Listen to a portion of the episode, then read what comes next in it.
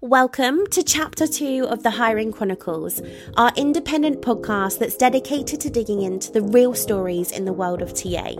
Although our paychecks will bear the SmartRecruiters logo, our views, opinions, and the classic Davo moments that you will come to love, I promise, are completely unaffiliated with them. So, speakers up, it's time to jump in. We hope that you enjoy this chapter just as much as we enjoyed recording it. And don't forget to subscribe. All right. Well, welcome to the Hiring Chronicles. We've got a special guest today in the name of David Brammer. Amy, who's David Brammer? I think that's for you, David. I'm only joking. I'm doing the intro. So, David has spent a lifetime of experience in recruiting and TA.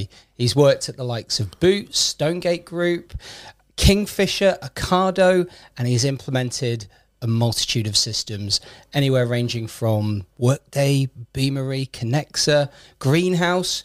We're yet to see a SmartRecruiters rollout, but who knows? One day it might know. be on the agenda. so, David, know. w- welcome to the show, Welcome. Thank, you for coming. Thank you for having me. Appreciate it. and and it's been a bit of a journey getting here. It has. It's been a bit of a bit of a trek, yeah. But I mean, you know, it's it's kind of nice to do these things. Most of them I do from my kind of living room, and everybody's kind of getting bored. I would imagine, It's not only seeing my face because I'm on everything. I like turn up to the um, opening of a letter, um, but also everybody must be getting bored of seeing my paneling on my wall behind me in my kitchen. So it's nice to do. It's nice to do one in person and have a reason to get out. you I know? think Zoom calls are slowly becoming now from COVID and everything. People are getting a little bit fed up of yeah them. zoom fatigue yeah. zoom google you know slack hangouts you know all sorts of stuff I, i'm i spend my entire day just talking Yeah. my wife always says to me what do you do for a living because all you do is talk to people I like, yeah that's, that's about it that's kind of what i do i just talk It, it, it's nice to meet people in person as It well. is. it is I, I think you're the polar opposite of our previous guest, who is about five foot three. And Yeah. David, what are you six? six seven yeah Are you actually six? Seven? i'm actually six, well i used to be six eight but i'm 44 now so i'm starting to shrink a little bit wow. But yeah, I'm just under six eight. I tell it depends if I'm trying to impress people or not. If I'm trying to impress people, I'll be like, yeah, I'm six eight. I don't know if height, height is an impressive thing, but it's definitely impressive compared to It depends to on us. it depends on the context. Yeah. Depends, in a nightclub, not a bad thing. you know, at a gig, terrible thing. No one wants to stand behind you. You know. So, so today we've we've invited you on. You have, like I said at the beginning, you've been there, done it. Yeah. You've you've probably seen and experienced everything worth knowing about in recruiting. and when we did our our sort of pre-call, you said, you know, there's there's several things that you've changed about what your focus is since leaving Ocado Yeah. and the work that you're now doing, and Yeah. you had a couple of topics that you wanted to talk about. Yeah. So I don't know where you want to begin today. For me, I really like hearing the person's background first of all. So it'd be Yeah. great to know a little bit more about who you are. Okay, I can do that. So um, I'm originally from Derbyshire, um, and I started my career in recruitment in Nottingham. I moved to Nottingham when I was about 21, and I started like a lot of recruiters do. I kind of fell into it. No one ever goes to a kind of a careers counselor and says, "Well, they're at school, you know, I really want to be a recruiter." Right? Yeah, when you're when you're like deciding your GCSEs, you don't be like, do you know what? I want to be a recruiter. Yeah, yeah, yeah, yeah. Like I'm going to do drama because I want the drama that comes with recruitment. um, yeah, no, it wasn't. It was. It was kind of. I fell into it. Um, I was a commodities broker straight out of uni, and then um, decided that wasn't for me, and so I kind of jumped into recruitment. And it was one of those true old school kind of agencies that I first joined, right, where you're on call 24 7 and you've got a mobile and a ford mondeo and this was this was like pre-systems as well right so we didn't even have a system at the time so i had a filing cabinet that i used to kind of carry around in an adidas bag um, and uh, and it had like class one drivers class two drivers you know HIAB specialists and that kind of stuff you used to get phone calls at like two o'clock in the morning you know, David, you can save my life if you got a class one driver. Like, no. Same guy call an hour later at three. You got anybody? No. Four o'clock. Can you can you help me out? Like At two in the morning, Oh yeah, yeah. call three, you. five in the morning. By the fifth call at six a.m., my wife was like, "If you pick up that phone, if you pick up that phone, you can leave." I was like, "Okay." Um, so I did a couple of years in like what you would call industrial to start out with, and then I moved to computer people. Happiest days of my entire career. Loved it. I was supplying contractors, IT contractors into Ministry of Defence through Serco at the DSTL. Um, ran a fantastic book of contractors there for like four or five years. Um, and then we lost that contract, unfortunately, because that's how the bid process kind of works with different agencies and master vendors and stuff. And so I then decided to go in house. Worked at the time; it was really hard to go from agency to in house. So I had to take like a six month contract. I worked for a bank called First Data. I was setting up fraud centres for Coutts Bank and Barclaycard and stuff up in uh, Scotland. So I was flying each week from East Midlands Airport up to up to Glasgow, which was a right laugh. Um, so I did that for six What are you months. saying about Glasgow? I love Glasgow. It's amazing.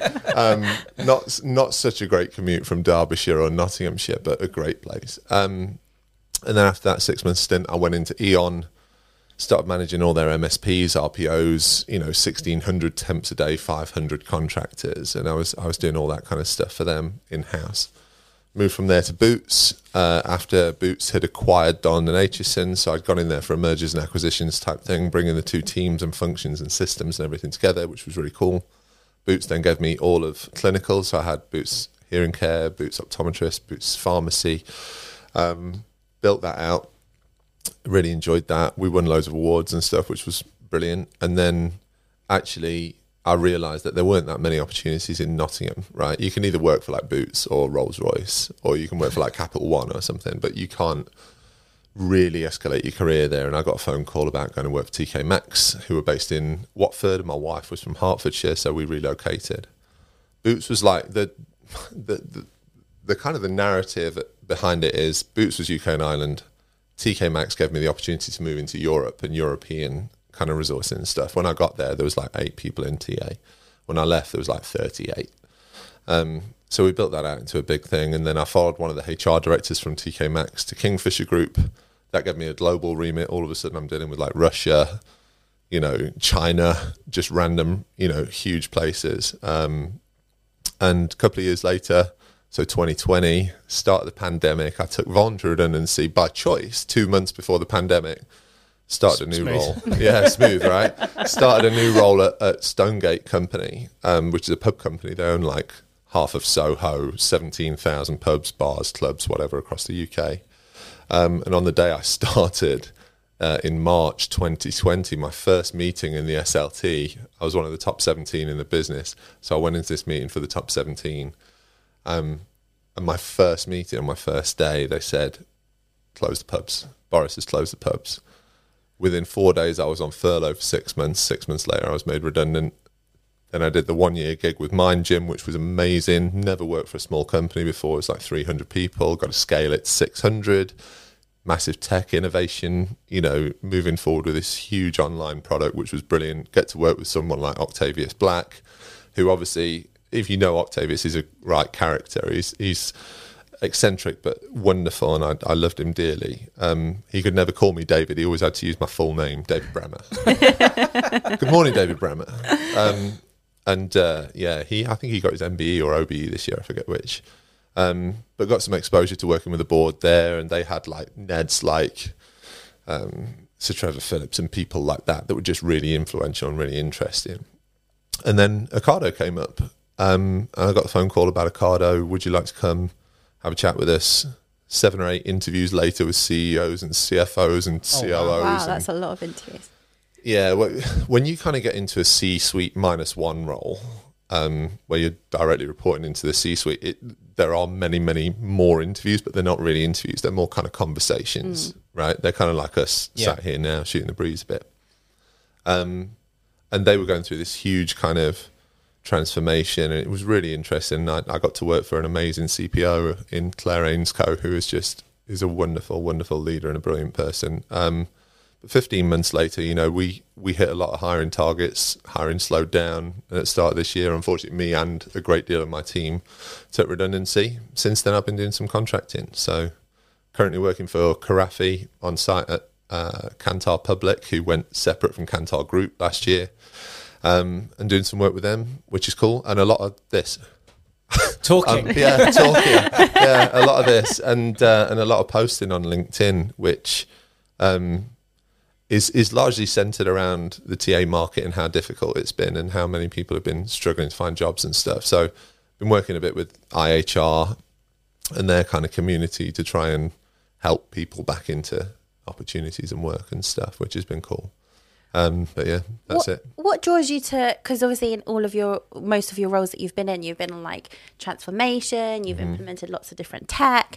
What draws you to that kind of that world around technology and tech? I think when you take any kind of job, there's always three things, right? There's three boxes that you want to tick, and you need to tick two of them as a minimum, right?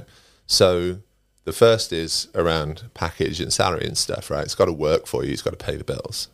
Second is around the company and their values and what they're about, and whether you, on a values based level or whatever, whether you vibrate at the same kind of frequency, you know, and you get on with it and you're into it, right? Um, because I once got phone, a phone call about one of those kind of payday loan companies. They were going to pay me an absolute fortune, but I was like, no, on an ethical grounds, I, I could mm. never, Yeah. I could never consider it. So that's about the company, and then the third element is always about the challenge and that's the most important one for me. I'm not a mercenary, so I won't just go to the highest bidder, irrespective of the company and the challenge. You know, I'm not just about the money. I don't care, um, but I am all about the challenge. Almost to the point sometimes where I would kind of almost sod the money. You know, sod whoever the company is. I'm really interested in the work, so I tend to follow the work. And it just so happens that the work that's interesting happens to be super complex.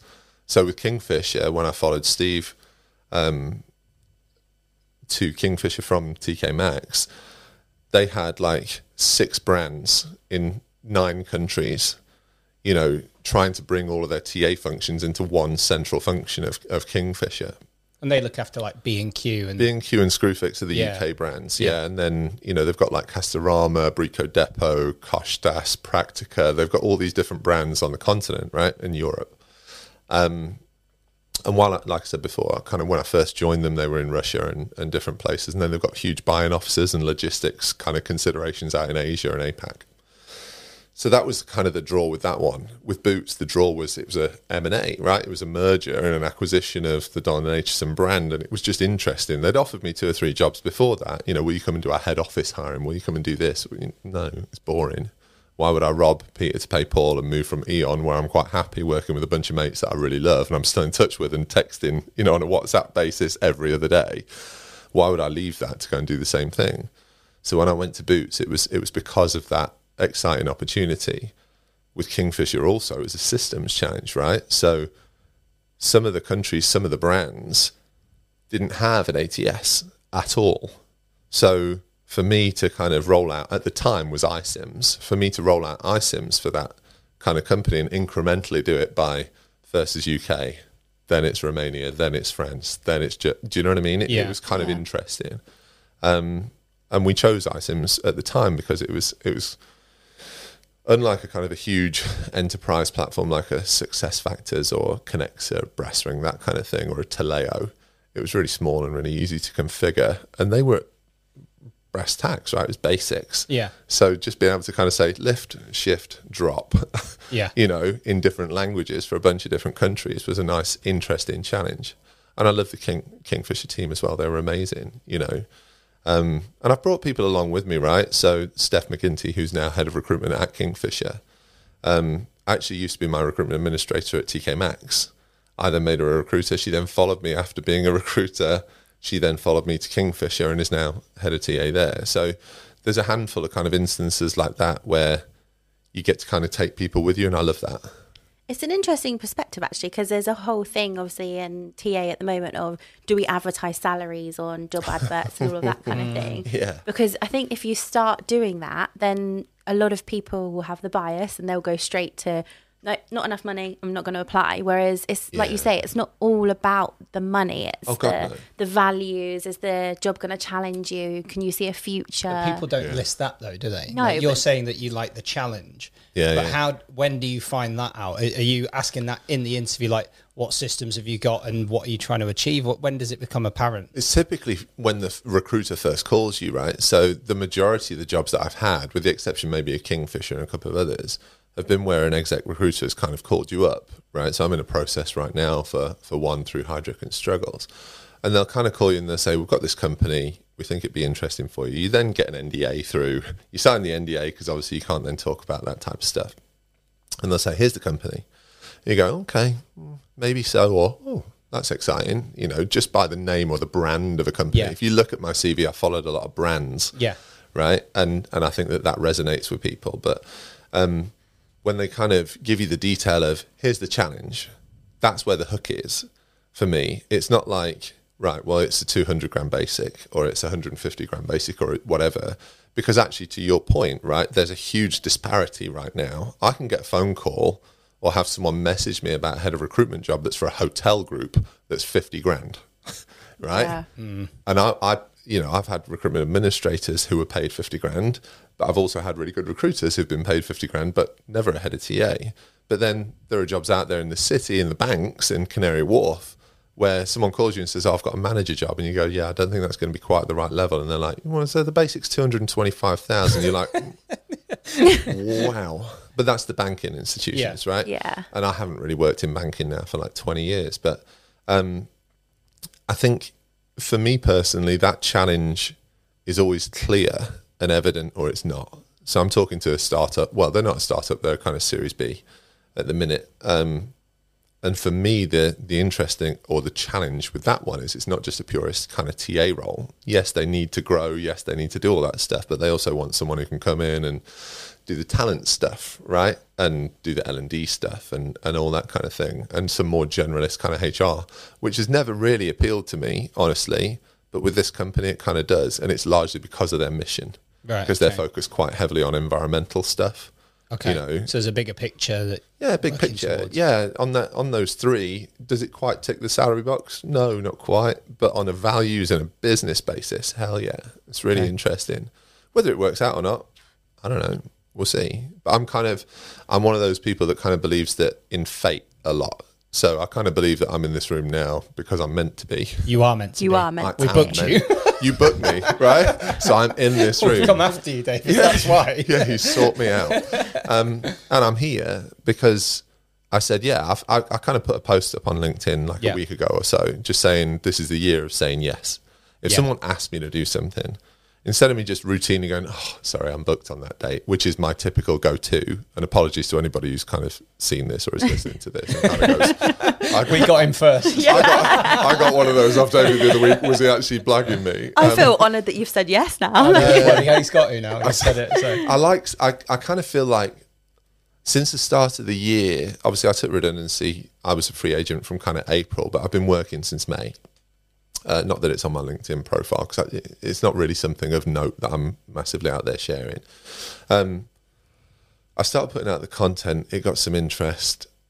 The content and the interest then started generating different opportunities, right? So, like I said to you before we kind of came online, this is my third podcast in like a week and I've got a couple more lined up in a month's time, and I'm I'm judging at awards and I'm doing different things. And I think there's always loads of opportunities out there. I don't want to kind of get myself the reputation of being the guy that is everywhere, right? Because that that's equally not cool. But I kind of felt like, sod it, this can just be the year of yes, and I'll say yes to everything, and I'll do it, and we'll see what I like and what I don't like, and then obviously I can kind of adjust for next year. Do you know what I mean? And and I, I get where you're coming from, and the more you say yes, I think it dilutes your value a little bit. Yeah, it does. No, you're right. You're absolutely right, yeah. But on the same token, please don't leave us. Not going. No, that's fine. but like you, I, I think for someone like yourself, without without bigging you up too much, you've got a great background, great career.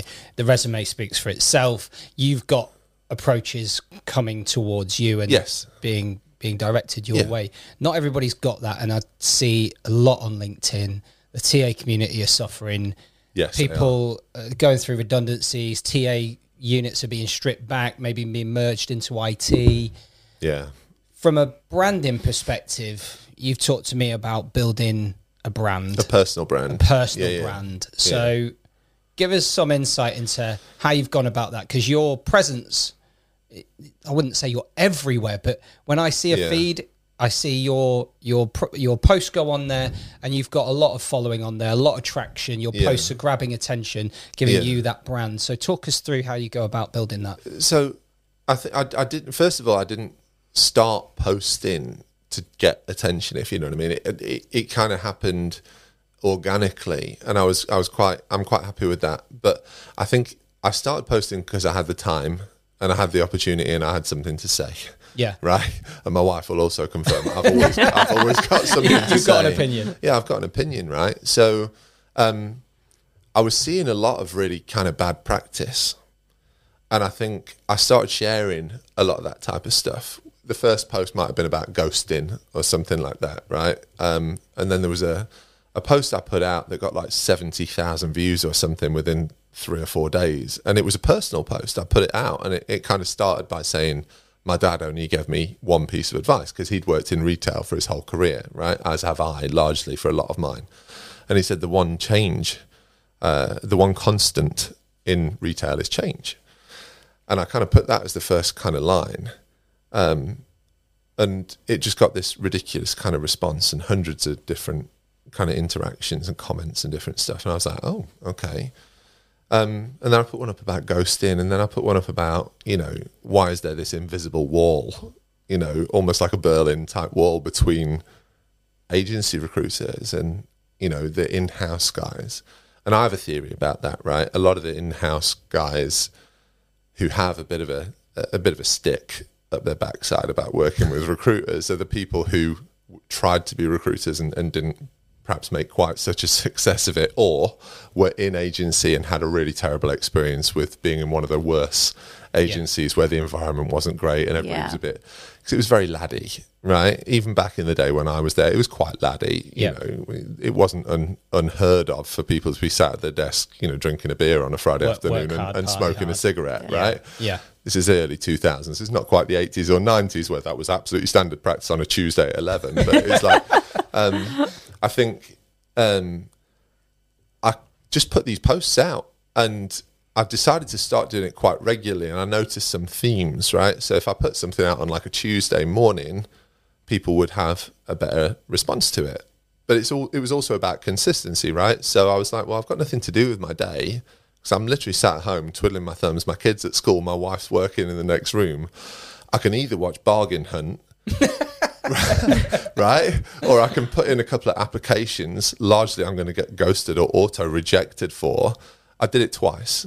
Right this year, when I got made redundant, I made two applications. I was rejected for both of them within an hour. Both jobs, which arguably, without sounding conceited, I could have done in my sleep. And within an hour, I was rejected automatically almost. And I put a post up about that. And then I put a post up about, you know, how lots of people are at work and this, that, and the other. And it just kind of gradually built a bit of momentum. But there's a constant theme with my stuff, and it's always about the TA community. And it's about helping people ideally and whatever else. But it was never by design. It was just at the time I had the opportunity and I had something to say, so I just did it. Um, and it, and it, it does seem to have gained a little bit of traction. I'm I'm not at like Andrew McCaskill, you know, level of a million views on one of his posts. When I was chatting with him the other week, he was like, I had a post that got a million views on LinkedIn. What did I he post about? I don't even know. I didn't ask. Um, I didn't want to sound like a fanboy. but I think your posts are like you see so many posts on LinkedIn, and it's just like it's just the same stuff. Yeah. you know what I mean. Like everyone's talking about this, and it's the same thing. Whereas yours is almost like you're saying what people are thinking. Yeah, I'm As prepared to say what Yeah, people you're aren't. you're happy to be to be open, Yeah. and like you Yeah. say, like these two jobs that I've applied to, I could do them with my eyes closed, but Yeah. because of you're, you're just being very open, which I don't think is a common thing that you see on LinkedIn. I think people think are it- I think, yeah. afraid of being Yeah, but you got to think about where LinkedIn derived from. yeah. That whole culture of like open, honest, that that doesn't derive from LinkedIn.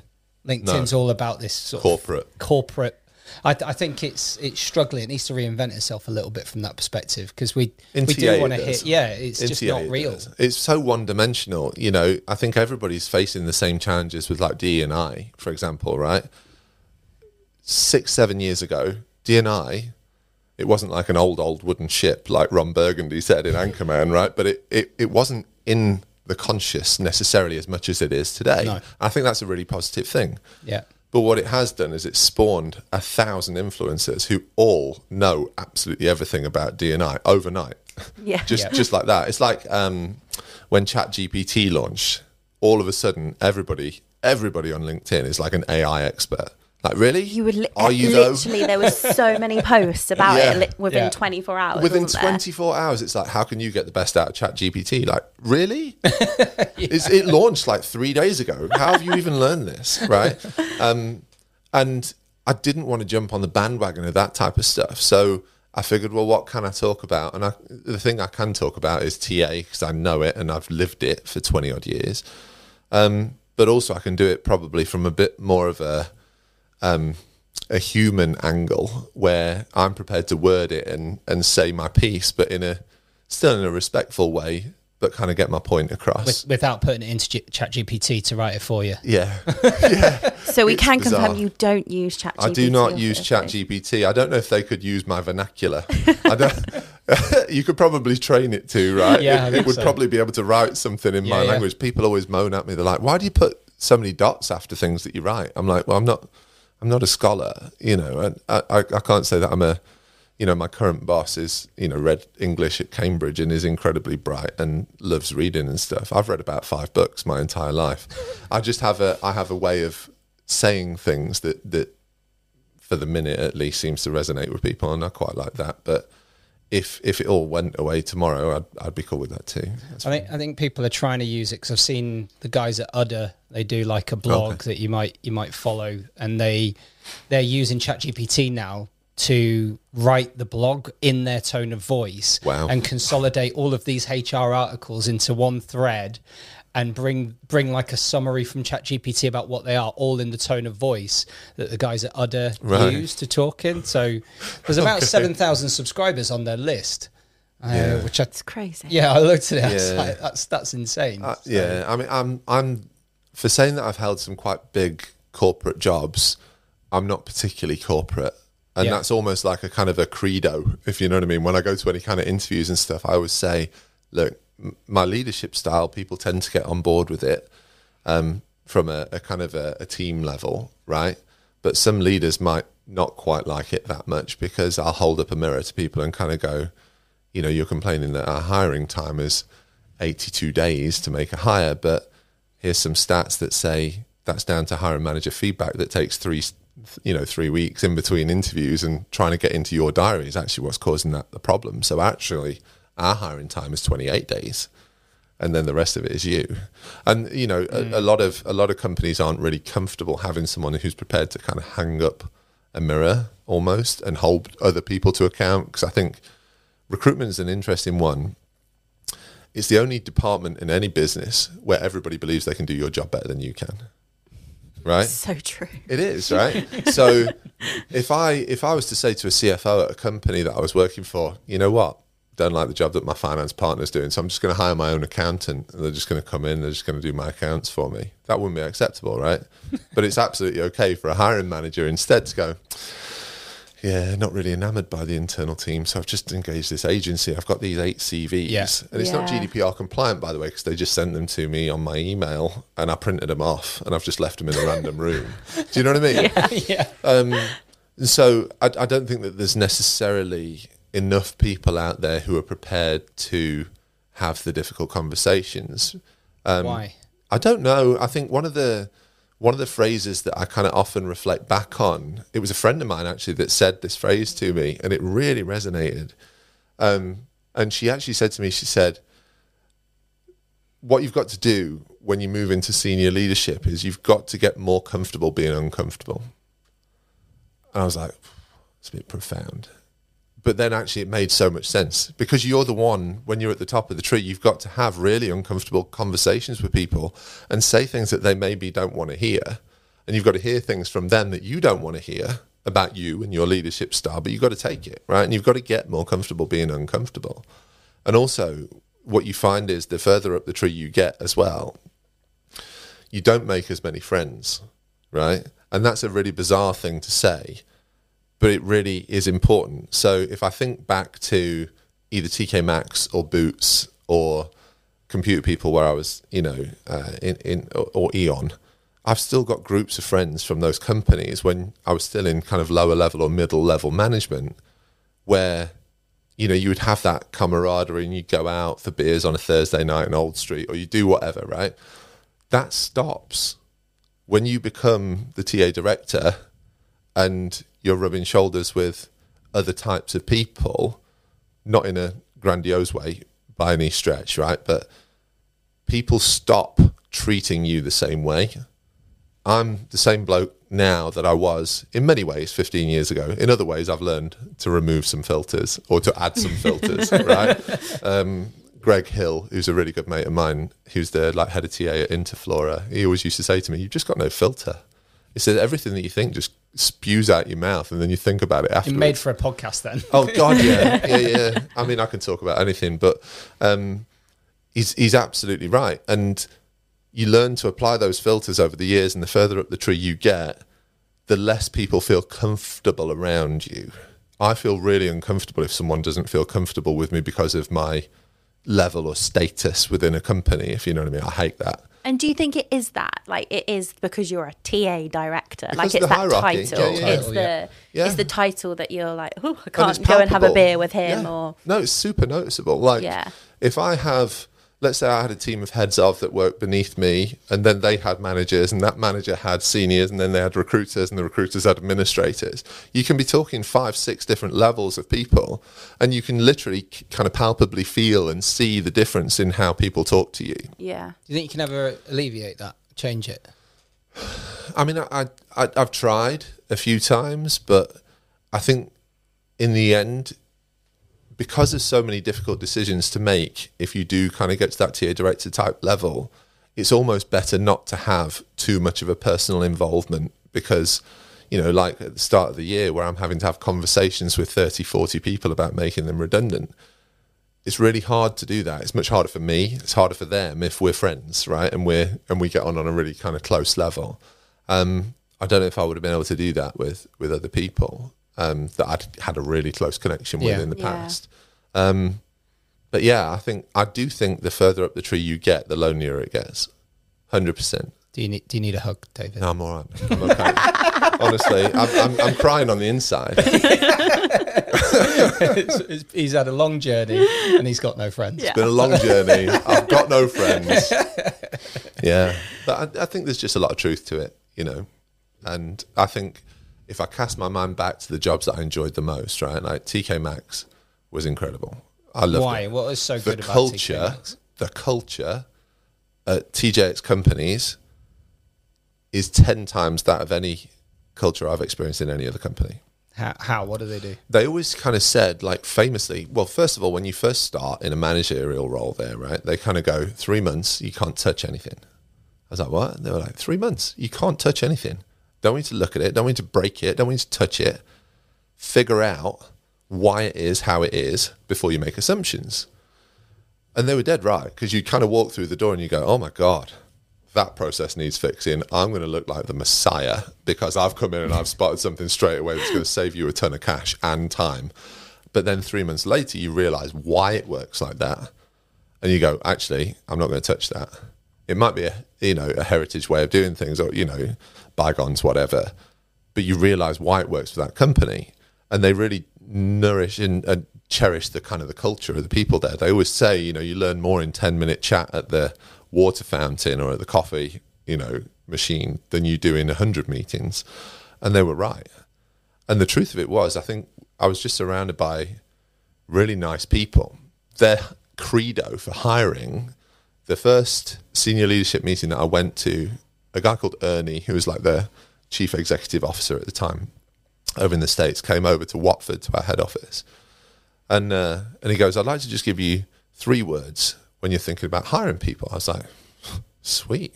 He goes, hire nice people. Seriously, if that's the, not the best three word hiring credo there has ever been, and he was dead right, because you, did not. I mean, like maybe one in 50, right? You'd meet someone who you just didn't click with, and you'd be like, oof, you know. But that company, for some reason, nails culture. And I loved working there. And I built a great little group of friends and, and whatever else. And it was a shame to leave in the end. Um, but I, I would have always gone back there in a heartbeat just because the culture of the business is just amazing. TK Maxx and HomeSense. I think culture is such a big. I remember being like Big deal. m- my first kind of role as a recruiter at Vodafone. You make like the your core friends and Mm-hmm. you go out on nights out and it's just like that environment but then when you come back in it's everyone's just you just I don't know it feels very wholesome. You go to like the i'll tell you what right i'm a big fan of the awards. I am a big fan of the awards like largely because i like to dust down the you know the the velvet jacket and and whatever and, and wear a nice big pompous kind of bow tie but you go to a rad awards or a recruiter awards with your team and you have a good night and you're bonded you've got enough stories. Do you know what I mean? Yeah. Like the stories that you used to build on nights out where you were like, oh my God, do you remember this? Oh, do you remember when blah, blah, blah fell over in the chip shop? That kind of stuff, right? Um, and that's the stuff that stops when you get into the senior leadership stuff because you kind of go, right, 11 o'clock and you disappear. And I, I, I've got this thing, you know, one company, they literally called me the ghost because at 10 o'clock, I would go, oh, I'm just nipping to the bathroom, and I wouldn't be nipping to the bathroom. oh we have I a would, boss I would like just go that home. yeah we have a boss Yeah. like that that will just Paul he will just be like oh, I'm just gonna just gonna go to the bathroom and then that's it you won't see him again for the whole night so Yeah. it's a cool move But that was strategic, though, right? Because there's there are levels of David, Yeah. and level five of David after like lots of drinks on a dance floor. That's an entirely different David to level one David in a meeting, you know, with the CPO and and whatever else. I feel like we need to see level five I don't know God, if no. we'll ever get there. no, no, no one's seen level five David in many a year, and for very, very, very good reason. I uh, last time level five David came out, and it was quite embarrassing. So I just don't, I don't do that really anymore, and I think that's the shame because there's almost an authenticity about you that kind of disappears and falls by the wayside as you kind of get through the ranks. Yeah. Um, and that's a massive shame because I think the people who I worked with at TK Maxx or at Boots or at E.ON, where some of my best mates are still there, you know, um, had an authentic experience of me on a personal level. Because I think there's always business, there's always personal. I think you can get on with someone from a business point of view and actually have very little respect for them as a person and vice versa. Um, but I think less of the personal comes out, you know, the more you you kind of progress in your career. And I think that's a shame, but it's just a reality. And that comes out, I think, in the writing when I put stuff on LinkedIn. Yeah, definitely. Because it, it's super, it's me. Yeah. And it's really down to earth. And, and I just say things how I think them. I might not quite curse as much as I normally do. Anyone who knows, you know, Greg, when we were at E.ON, used to call me Toretto because I, I, I swear a lot. Um, and I do that still around people I feel super kind of comfortable with. And if they do that, then that's great. He's not sworn yet. I haven't done Oh, it yet. shit. I, t- I have a bit. I have a bit of a policy on podcasts and stuff not to do Oh, it. we're, we're okay. We're not censoring. It's not for, for, Well, there you the, for the kids. Yeah, I'm not just going to start throwing out f bombs. That's fine. Okay. Do you think, though, for for somebody that is, I guess, maybe made, been made redundant or whatever, that, and they're looking for a new vacancy, Yeah. that building your brand and starting from LinkedIn is the way to go? Because obviously, there's so many social platforms now, like TikTok, Instagram. Yeah. There's so many. Like, do you start building your brand from LinkedIn? Is that a I, good place? I, I mean, I, I would. I would never encourage people to start thinking about it as building their personal brand. okay. Um, I would I would say that it is about being present. Um, so I shared a job three days ago. I was doing a favour for a mate. He Just the 85k salary one. That's the one, yeah, yeah. So it's nice not that, applied, it's nice, that, nice that someone noticed, right? Um, so I put up a post for a friend. He gave me a ring a couple of days ago, lunchtime. He says, "Look, I need someone. We're doing this MSP project, and we've got to do this, and we've got to do that. I need a recruitment manager, roughly about eighty-five grand, occasional travel, London, Yorkshire, otherwise remote." I put up a post and said, inbox me if you're interested. And within four hours, I had to put a note on that post saying, this position is now filled because I'd had literally hundreds and hundreds and hundreds of people email me. And I went back to every single one because I hate getting ghosted. I hate it. If if, if you're to put something out there, you have to at least go back to everyone, right? And comment and, and say, look, thank you, but I think there's more suitable people, or reach out to this person because they're the hiring manager, whatever. Um, but I had to take it down within like four hours because it just went mental. And I think that is very telling of, of the TA market at the minute because there's a lot of people that are applying for stuff, seeing that type of content, applying for it, but they're going up against three or four hundred other people. Mm. The difference for me was when I started posting And I've had since March, I think, yeah, since maybe March, I've had like half a million views on my stuff. That changed everything. So, me having my open to work banner on my picture on LinkedIn, step one.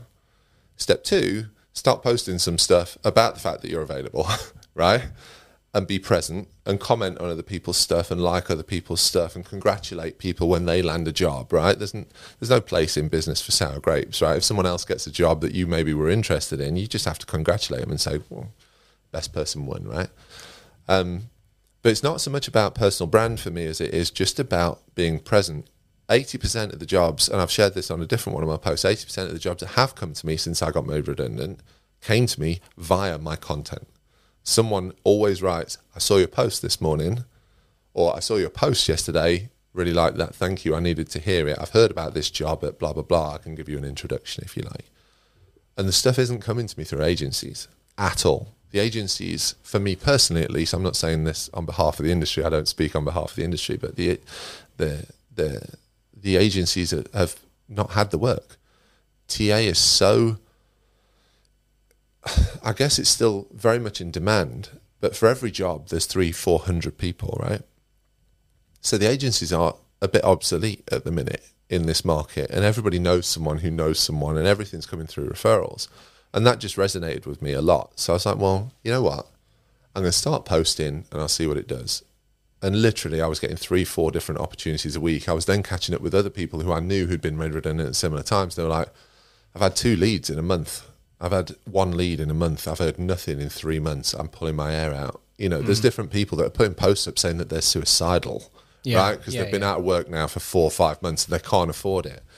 Now, It's I'm meant not. to be a light-hearted podcast. Dave. I know. Sorry, Getting a bit, Sorry. getting a bit deep now. sorry, but like I think um, you just kind of have to keep some perspective on it, right? Because in between, um, in between leaving Stonegate and MindGym, there was like three months, and I'd had a conversation. No word of a lie. I'd had a conversation with Tesco about going and driving for him two days before I got MindGym, because I was just like, I'm I'm pulling my hair out. I'm bored. I, you know, it's not obviously not going to pay the bills, but it's going to help a little Yeah. bit, right? Something to do. Yeah, and, sod yeah. I'm just going to go and take the evening shift for Tesco and I'm going to start delivering people's groceries in my area and I don't care. I don't give a shit. I'll do it. Um, and two days later, MindGym kind of came up. Um, and that was more out of boredom and just wanting to feel still like I was contributing and, and doing stuff. Yeah. Um, but I think going back to the personal branding bit, be present. I spoke to a friend of mine two weeks ago, make, got made redundant, same time as me, four months ago. Hasn't done a day's work since. I was like, you haven't even got your open to work banner on. He was like, oh no, no, I meant to put it on. I'm like, put it on. Like, don't be too proud, right? You won't be too proud in another two months where all your, you know, redundancy money's gone, and then you've got to find some cash from somewhere, right? And you're asking your mum and dad for a loan or something. Mm. I was like, put the goddamn open to work sign on. And also, you haven't posted in four months, and when you did, it was some bullshit about like, you know, oh, I had a lovely ice cream this afternoon. Like, you, do you know Okay, what I mean? point number one: don't post about ice Don't cream. post No ice about cream. ice cream. I mean, yeah, I think. Um, look, I, I, I'm not one of those people that says don't put personal stuff on LinkedIn. I like it if people put, you know, you'll occasionally see a wedding photo or, oh, I'm pleased to say I'm now a dad Yeah, or I'm a mom yeah. or whatever. I'm dead proud of myself. I love that and I'll give it a love heart emoji or whatever. Um, but like, if it's just like, oh, I went for a coffee this morning, look at this cake, like, take it to Facebook. Do you know what I mean? Like, Yeah. the people that know you and love you might give a shit about the fact that you've just eaten a nice bit of Battenberg. I don't care. Do you know what I mean? Yeah. I think there's just there's there's there's limits. Um, And are, are you following like certain ways of because like your posts aren't short; they vary in size. yeah, but usually about five paragraphs. Yeah, yeah, like you you have fairly long, almost like an anecdotal story, Mm. and then you're using particular hashtags, stuff like that. What? Give us give us some tips if Mm-hmm. I use the same five hashtags on pretty much everything that I post because I'm not posting for everyone. I'm posting for the TA community because that's what I'm interested in. That's what I do. That's where I operate. Right. So I'm not posting about kind of mental health awareness week and that kind of stuff. I will like other people's posts about that. I might even share them, but I don't know enough and I'm not educated and I'm not really affected by that personally. So it doesn't feel like it would be authentic for me to do that. So I post about TA stuff. I always use talent acquisition as one of my hashtags or recruiter or recruitment or talent or whatever. Those same five typically hashtags. Um, but I always start all of my posts typically with a question. I don't know if you've noticed that or not, right? But there is something in the LinkedIn algorithm that if you start a post with a question, it reaches more people. Bizarre. Really? Yeah, yeah. that apparently. Maybe it's just because it engages. It's more engaging. It's more it's, engaging it's asking rather for, than- yeah, it's asking Yeah. for it in a way, I guess. Okay. But like, I will, I will always start with a question, and that question will pop into my head. And some of the posts that I've really thought about, and I've gone, oh, that's a killer. I'll put up, and it'll get like four thousand views, and I'll be like, what's that? and other stuff, I'll be like, I'll be sat in my garden and go, oh, that's a good one. And I'll post it. It'd take two minutes. It'd be like three lines, and it'd get like twenty-seven or fifty thousand views, and you're like, there's no science behind this at all. It's just whether it resonates with people or not. And just because I'm thinking about something, it doesn't mean that everybody likes it. You know what I mean? Yeah. But you just mentioned you mentioned like the cadence, being present. Yeah, I tend to post twice a week, Tuesdays and Thursdays. Um, and it's not like I'm planning what those posts are. I just kind of go, right, it's Tuesday. Yeah. I should write something really. And if there's something in my head, I'll write it. If not, then I, I might not. Some of it might be personal. The personal stuff tends to get much more, many more views, if you know what I mean. Like, um, if you're telling a story from your perspective. Yeah. So, like, if you're kind of saying, oh, I went for this job the other day and this happened and blah, blah, blah, that'll get loads of buy in because it's a story and people are kind of interested in that type of stuff. Not because they're nosy, but like because it kind of hooks you in a little bit. But if you then start writing a really deep and meaningful about employer brand, somebody. Do you know what I mean? Like some people are, some people are going to be super into it, and other people are just going to be like, "Oh, no, Yeah. dry, thank you, no." Do you think it makes a difference though for someone who's like applying for lots of different jobs and they're they're act, like if you're putting yourself in the shoes of someone that's actually applying for a role, Yeah. they're applying but they're being active on LinkedIn and they're Mm-hmm. posting and then I don't know you as the HR or hiring manager comes and looks at their LinkedIn profile. Yeah. Do you think you kind of take that into account of oh actually you know they're putting up good content their posts like would you consider not that necessarily as their posts and stuff. No, I mean, I, like, uh, I'm, I've not been in a hiring manager position for a little while, right? I, I, I mean, I tend to hire people out of my network that I know, if you know what I mean. So if I'm looking for like a head of recruitment marketing to come and work in my team, I already know ten of them, and they're always the same five or ten people that I'll go to and say, "You need to come here. This is great. You're gonna love it." Um, or I'll be like, "Who do you know?" yeah because I kind of it would be more outbound than that. I tend not to get too much inbound. If I have opportunities in my team, I almost make a point of kind of going for referrals 1st for all the stats and stuff that people give you, right? And I know that eighty-two point seven six five percent of stats are made up on the spot, right? but I think I think the stats that most companies have are that 60 70 percent uh, of referrals stay longer than non-referred employees, which is kind of pertinent, right? Okay. So I, I like to keep things within my network. So I don't often post if I have something in my team, unless it's very specific or do you know what I mean? Like Yeah. if, if Yeah. I was looking for someone to come in and do some project work or something. Um, but no, it doesn't make a difference if someone's been putting up content or not. That wouldn't make any odds as to whether I would hire them or not. But it would put them in my conscience, in my conscious, sorry, and in my psyche if I saw constantly that they were posting. So I shared uh, that vacancy a couple of days ago, the 85K, and this one guy kind of pops up straight away and goes, I'm interested. And I was like, email me. And he kind of dropped me a DM. I was like, listen, I already knew.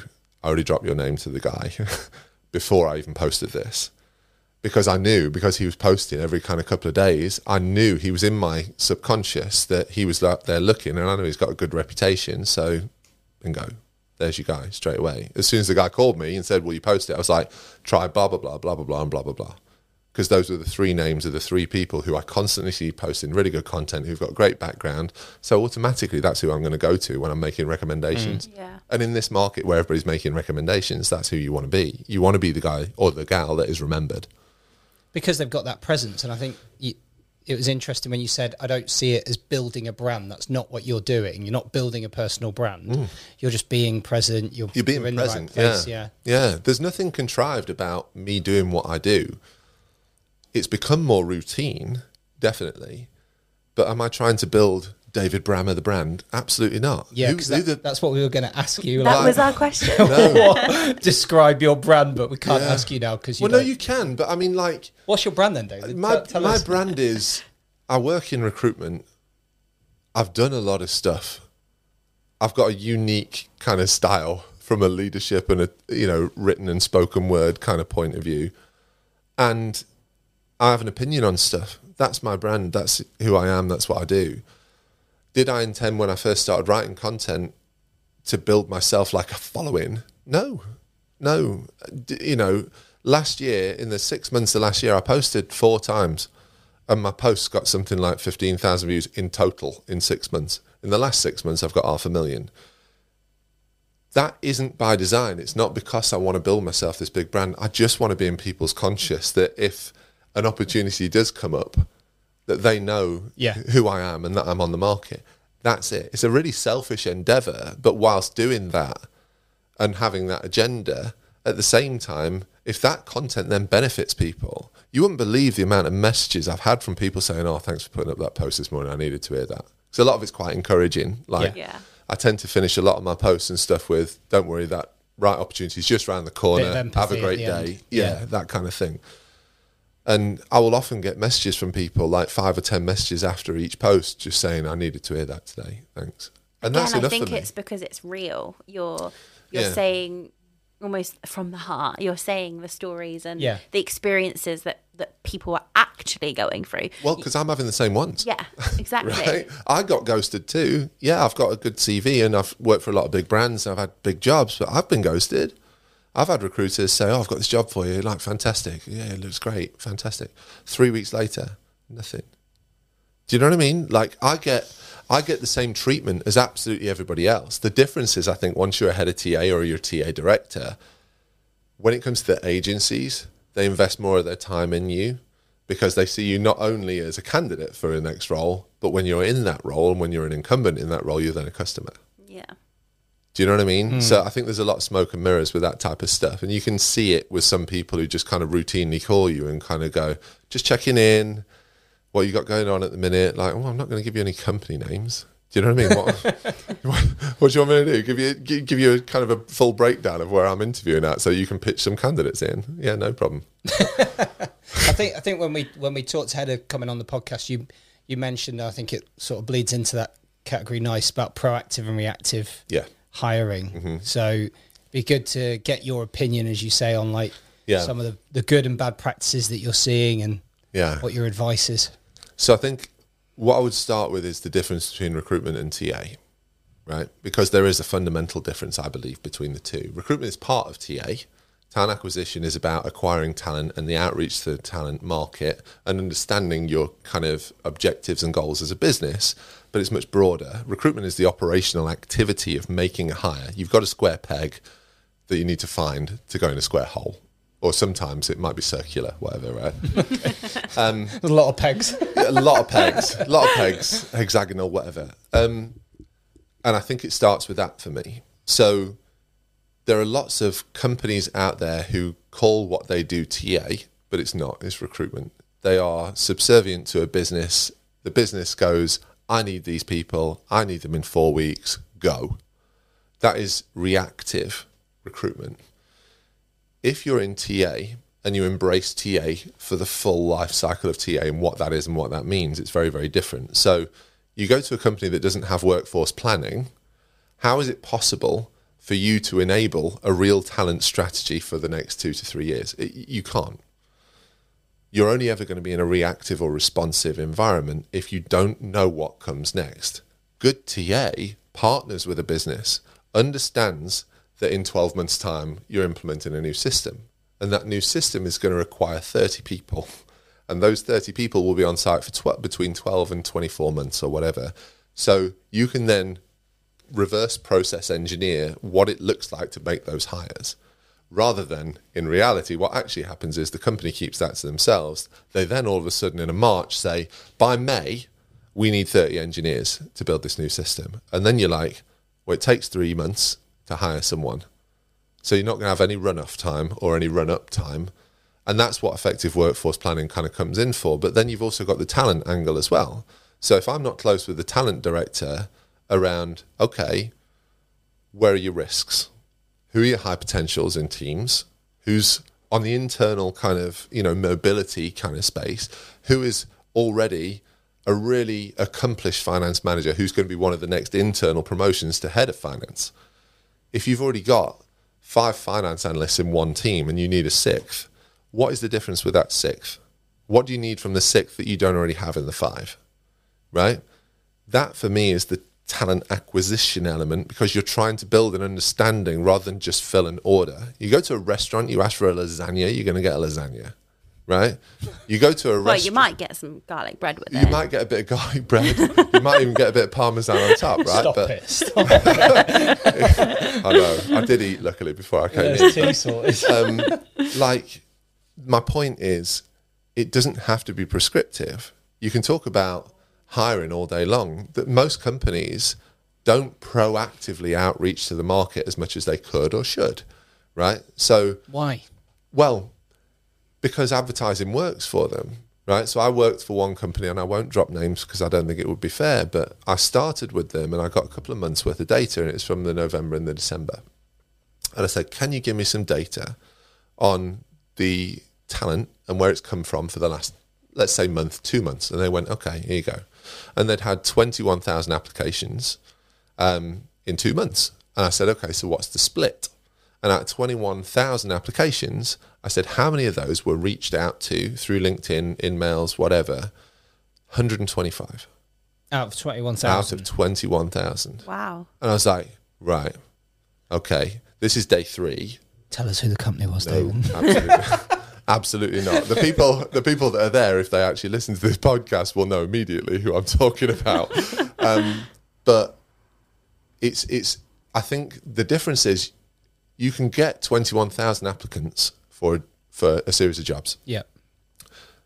30% of the market are going to apply for stuff. 70% of the market are inactive, right? So they might be passively looking for a job, and if a recruiter calls them about it, they might be open to it. But if they see a job that's just advertised, they might go, nah, I'm not that bothered, Yeah. right? So you're only looking at 30% of a market. You're not looking at hiring the best person, you're hiring the best person out of who applied. That's the difference. So outreach is really important because it gives you access to 70% of a market, an inactive market, where actually, arguably, possibly, a lot of the best talent are sat. Yep. Because you want to hire the best of the market, not the best of the applicants.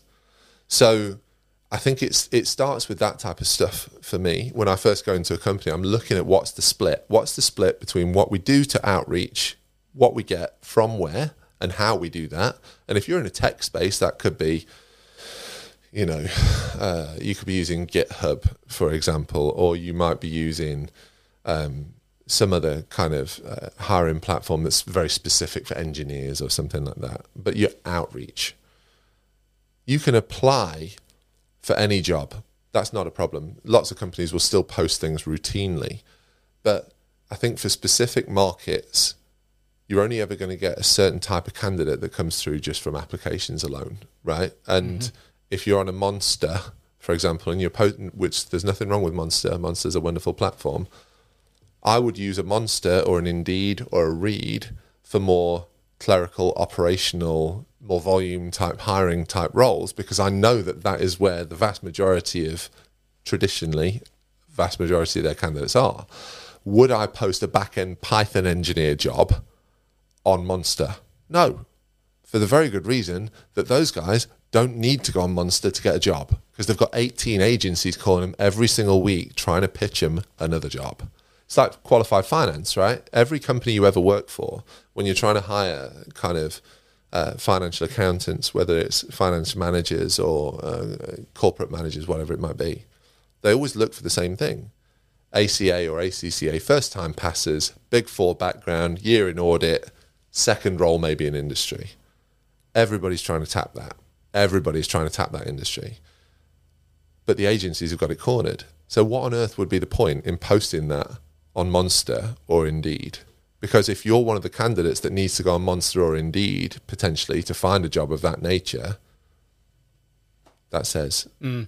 speaks volumes, right? I think there's like technology now anyway that you can identify where would be the best place to post a particular Yeah. kind of job, right? Yeah, rather than just like you say, posting out to the generic kind Exactly. of job boards. It's more tailoring it, and also I think tailoring the content like to candidates or surfacing jobs. Like you know, if we're searching on Google for certain things, then we can now kind of tailor and personalize the content that will Yeah. show to them, which is tapping into that seventy percent of people that aren't actively applying. Yeah. Yeah. I mean, I, I haven't worked extensively, with the exception of Indeed, who I do rate quite highly.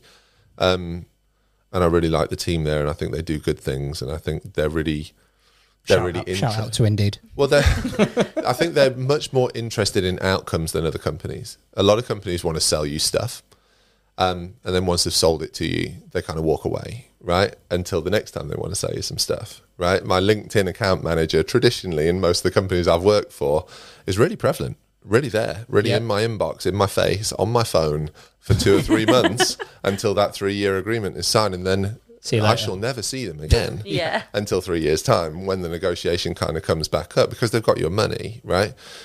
I think that that's the difference with Indeed. They're, they're much more interested in the outcome and trying to tailor that for you and work with you, which is why I still work with them. But Oh, and I'm good. not sponsored, by the way, by Indeed No, in any shape not yet. or form. um, not yet. Yeah, we'll see. Um, but um, I think you've just got to put some. Uh, you you've got to put some stuff out there because I think it's it's relevant and it's healthy and it's good for your employer brand to be seen, to be out there, to be hiring from the market actively. Um, but I think there's also some really bad practice out there from a recruiting point of view, which kind of goes right. So, actually, one of my posts on LinkedIn that got a really good response was about a job that I'd seen that had been advertised that had had 700 applications for this head of TA role, right? And I'd been approached by an agency for it, and I said, "Are you actually joking?" I actually said, and these were my words, and I, I'm I'm not trying to sound like an arse, right? But I kind of said to this person on the phone, I was like, "Are you joking? Why are you calling me about that?" They've had 700 apply clicks. There must be 200 different heads of TA in the UK right now that I could probably name who would be suitable for that job that are out of a job. Why are they coming to you? And they were like, yeah, well, it was just a, it was a bit of a routine kind of thing for them. They just need to be seen to be advertising it, but really they're just waiting to use us. I was like, so 700 people are going to get pissed off and not get a response potentially, or just get an automated shitty response mm. because you couldn't be asked. Great way to burn your, your talent pool. Christ. And think about it as well, right? So I've offers, often worked for a lot of retail companies, e-com companies, that type of stuff. Every candidate's a customer. People forget that stuff, right? So Boots each year, when I was there, and forgive me if I get this stat wrong, Boots, but we used to traffic about 70,000 candidates, I think, for like the seasonal uh, hiring for like stores and stuff um, for Christmas and a lot of that was like students and stuff who were coming home from uni and they had a month off, so they'd come and they'd help, you know, on the perfume counter or whatever for a month before Christmas and get some cash.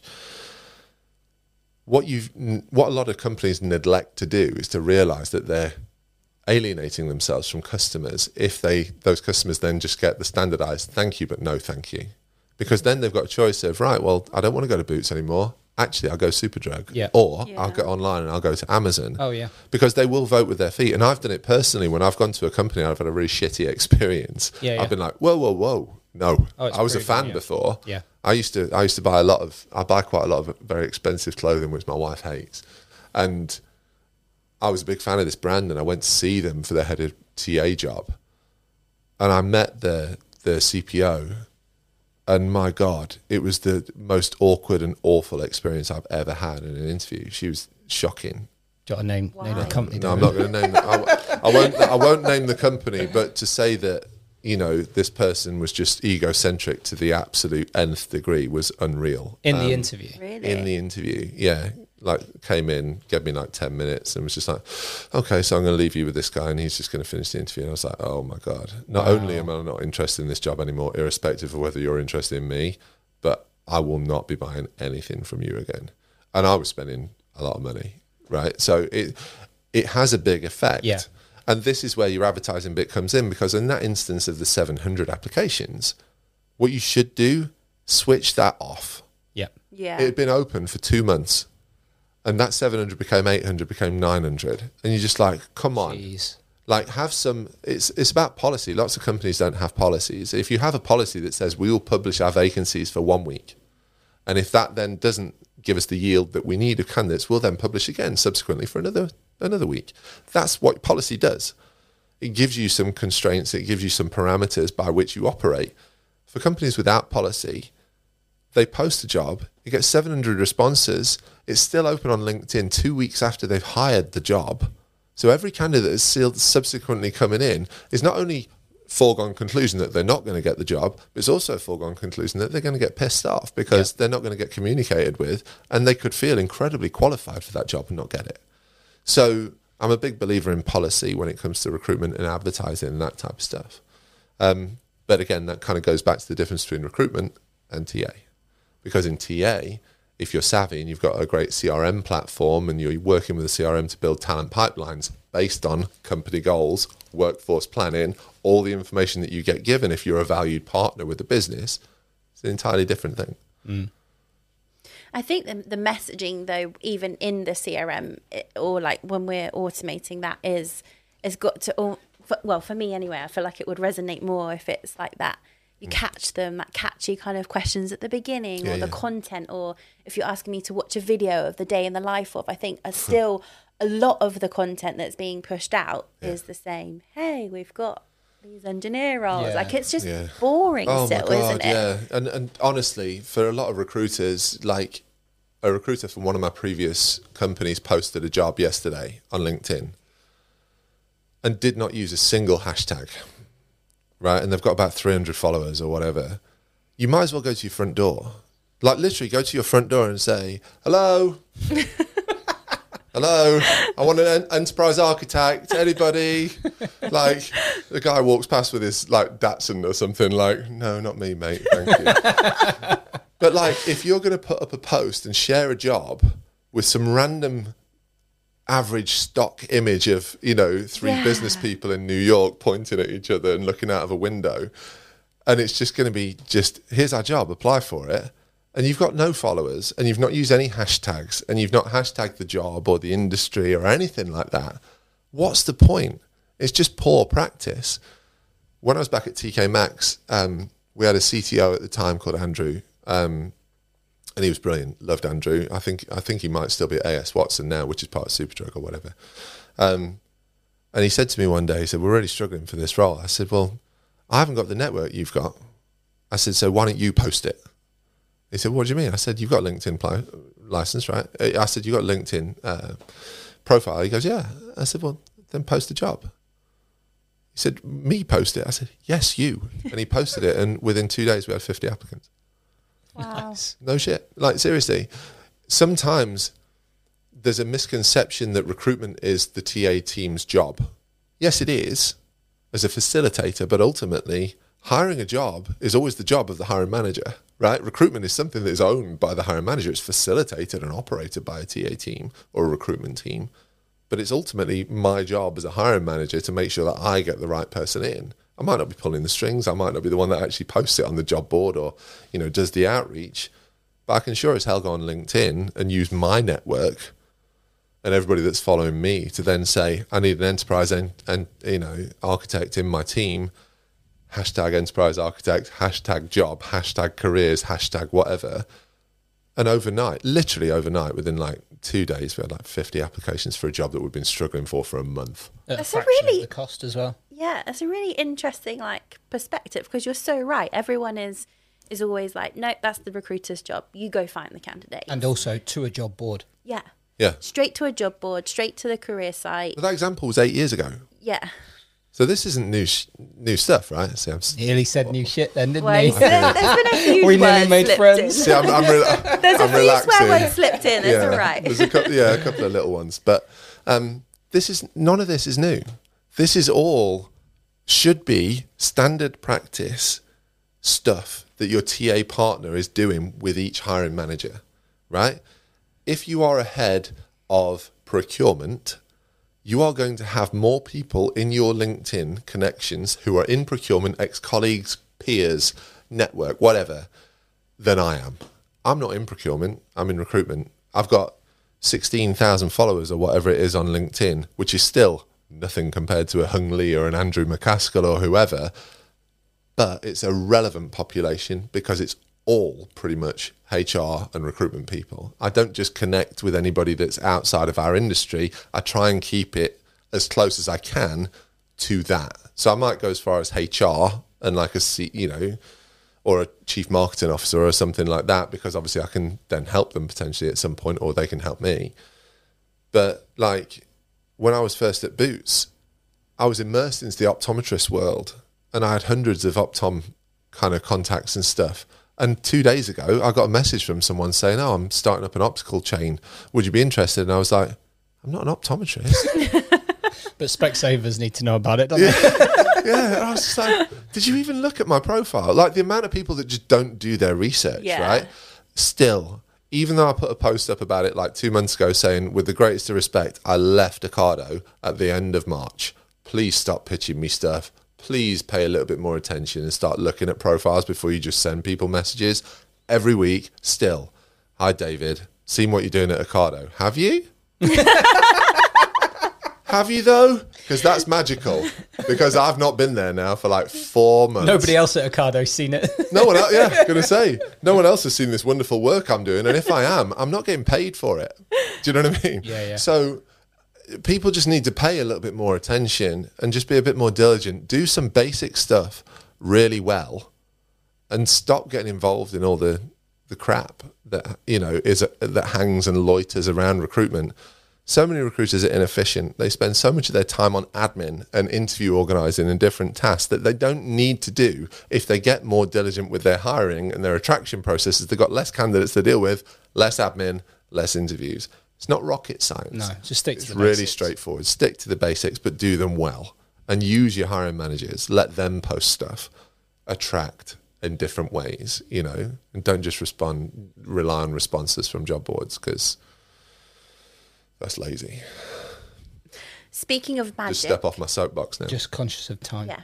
Speaking of magic, so Yeah. I have a, a bit of a thing that I like to ask people on the podcast. Go on This, then. this is the closing oh, component. is this the closing question? Is it? Go on then. David absolutely loves it. Love this feature. But if you could have a magic wand Yeah. to cast on one thing throughout the TA community, the TA world, you could change or do something. Could be technology, I don't know, something within LinkedIn. What would it be? Um, If you almost had one wish. Christ. I could probably come up with 10 or none. Um, I think I think it would be for people to see CTA rather than recruitment and think about TA rather than thinking about recruitment.